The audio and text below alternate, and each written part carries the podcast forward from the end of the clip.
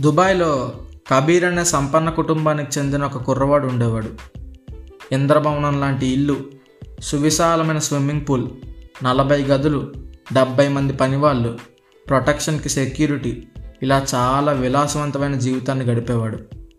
ప్రతి సంవత్సరం కబీర్ వాళ్ళ నాన్నగారు వేరు వేరు దేశాలు తిరుగుతూ ఉంటారు. అయితే కబీర్ వాళ్ళ నాన్నగారు ఒకరోజు మనం ప్రతి సంవత్సరం ట్రిప్ని కింగ్ సైజులో ఎంజాయ్ చేస్తున్నాం కదా ఈసారి నీకు పేదరికం అంటే ఏంటో చూపిస్తా పద కబీర్ అన్నాడు. సరే అని ఒక రిమోట్ విలేజ్ని సెలెక్ట్ చేసుకుని అక్కడ టూర్ని స్టార్ట్ చేశారు వాళ్ళిద్దరూ. అక్కడ ఉండే రైతులతో గడిపారు.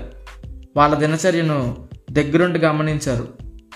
టూర్ అయిపోయాక కబీర్ని వాళ్ళ నాన్నగారు అడిగారు. కబీర్ నీకు పేదరికం అంటే ఏంటో అర్థమైందా అని. అర్థమైంది అబ్బాజా అని అన్నాడు కబీర్.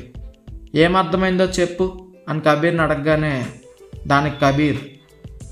మనకి ఇంట్లో స్విమ్మింగ్ పూల్ మాత్రమే ఉంది.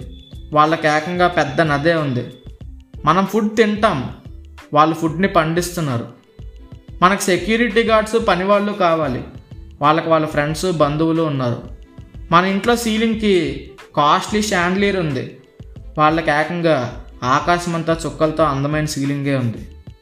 అందమైన వ్యూకి మనకు మన బాల్కనీ మాత్రమే ఉంది. వాళ్ళ కనుచూపు మేరంతా అందంగానే ఉంది. మనం ఉండే ఇల్లు కన్నా వాళ్ళ ఫామ్ చాలా విశాలంగా ఉంది కదా అబ్బాజాన్ అన్నాడు. అలా అనేసరికి వాళ్ళ నాన్నగారికి ఏం మాట్లాడాలో అర్థం కాక కబీర్ని అలా చూస్తూ ఉండిపోయాడు. వెంటనే కబీర్ థ్యాంక్ యూ అబ్బాజాన్. మనం ఎంత పేదవాళ్ళమో నాకు ఇవాళ అర్థమైంది అన్నాడు. మనం అందరం వెల్త్ అనేది మనీలోనూ మెటీరియల్లోనూ ఉంటుంది అనుకుంటాం కానీ కబీర్ కుబేరుడైన అసలైన ధనవంతుడు ఎవడో తెలుసుకున్నాడు. చివరిగా ఒక మాట. రిచ్నెస్ అనేది పర్స్లో కాదు పర్స్పెక్టివ్లో ఉంటుంది. ఇది అర్థమైనప్పుడు మెర్సిడీస్లో తిరిగినప్పుడే కాదు మండు టెండలో నడిచినప్పుడు కూడా రిచ్గా ఫీల్ అవ్వచ్చు. జై హింద్.